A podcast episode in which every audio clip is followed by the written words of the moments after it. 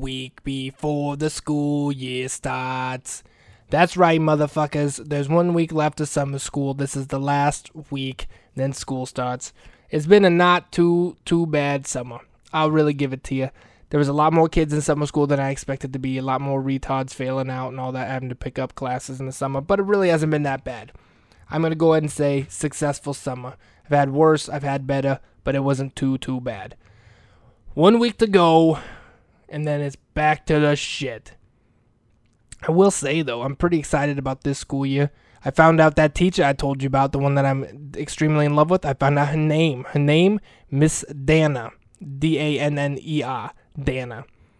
Now, Miss Danner, and it's Miss. I asked. It's definitely a Miss, not a Mrs. It's a Miss. That is Baching. Baching? And that's not even a word. I just I'm so excited. I just say things that I make make up things just right on the spot. Baching. It is Baching. Exactly. Music to my ears.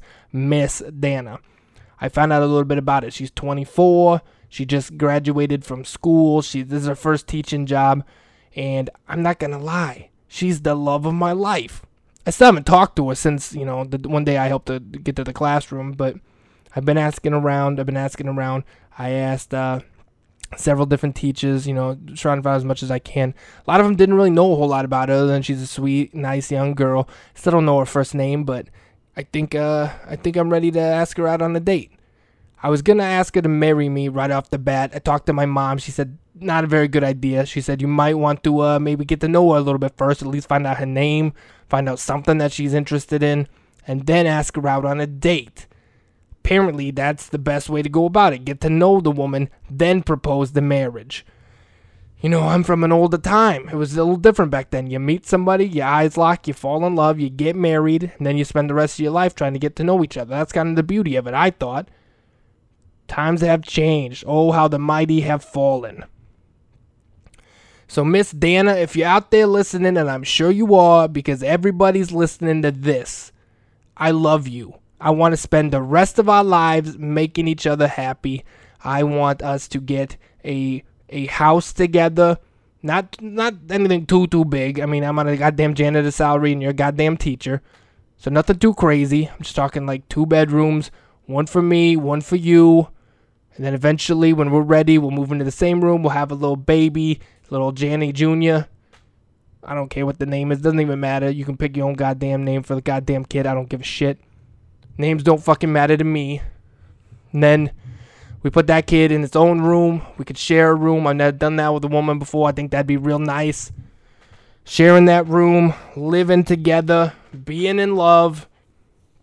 Doesn't that sound goddamn beautiful? That'd be the dream. We come to, we we could carpool the goddamn work together because we both work at the school. You'll spill, I'll come clean it up. We'll eat lunch together in the lunchroom in front of everybody, and everyone can see that we are in love. All the kids could stop making fun of me and say, "Man, that guy's awesome. Look at him. Look at his wife, Miss Danner." They'd still call you Miss Danner, even though that's not your name. That's just what the guy used to calling you, so they just still call you that. They don't have a lot of respect, those little kids. And then we would probably go away together every summer. Every summer. We got three months off together. I wouldn't even work in the summers like I have been. We would go away. We'd go to Argentina. We'd go to New Zealand. We'd go wherever wherever you want to go. It doesn't even matter. We spend every summer together on a beach somewhere, or up on a goddamn mountain, or down in the goddamn Death Valley. I don't care. I'm in love with you. I'll follow you to the end of the goddamn earth. That's just an expression. There's no end to the earth. I checked. Been all around this earth. There's no end to it. It's a big goddamn sphere, big circle. I think you get my point, though. I'm just rambling now. I'm in love with you. Please be with me. This next year is going to be amazing. We're going to get to know each other. We're going to fall in love. We are going to be great together. I guarantee that. I'll bet my goddamn job on that. You go on one date with me, you don't fall in love with me, I'll quit my goddamn job. I'll leave this goddamn school and I will never, ever talk to you again or bother you or anything.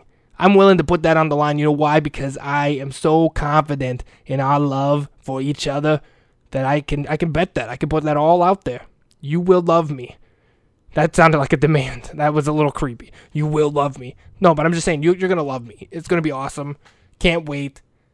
when I come back next week, guys, the school year is going to be started. Things are going to be different. I'm turning my life around. No longer will I be the pissed off, pissed on janitor. I'm going to be the happy, pissed on janitor. That's right. I'm going to be the elated, pissed on janitor. You're going to see. Things are going to be different. Who gives a fuck what's on the lunch menu? Life is turning around.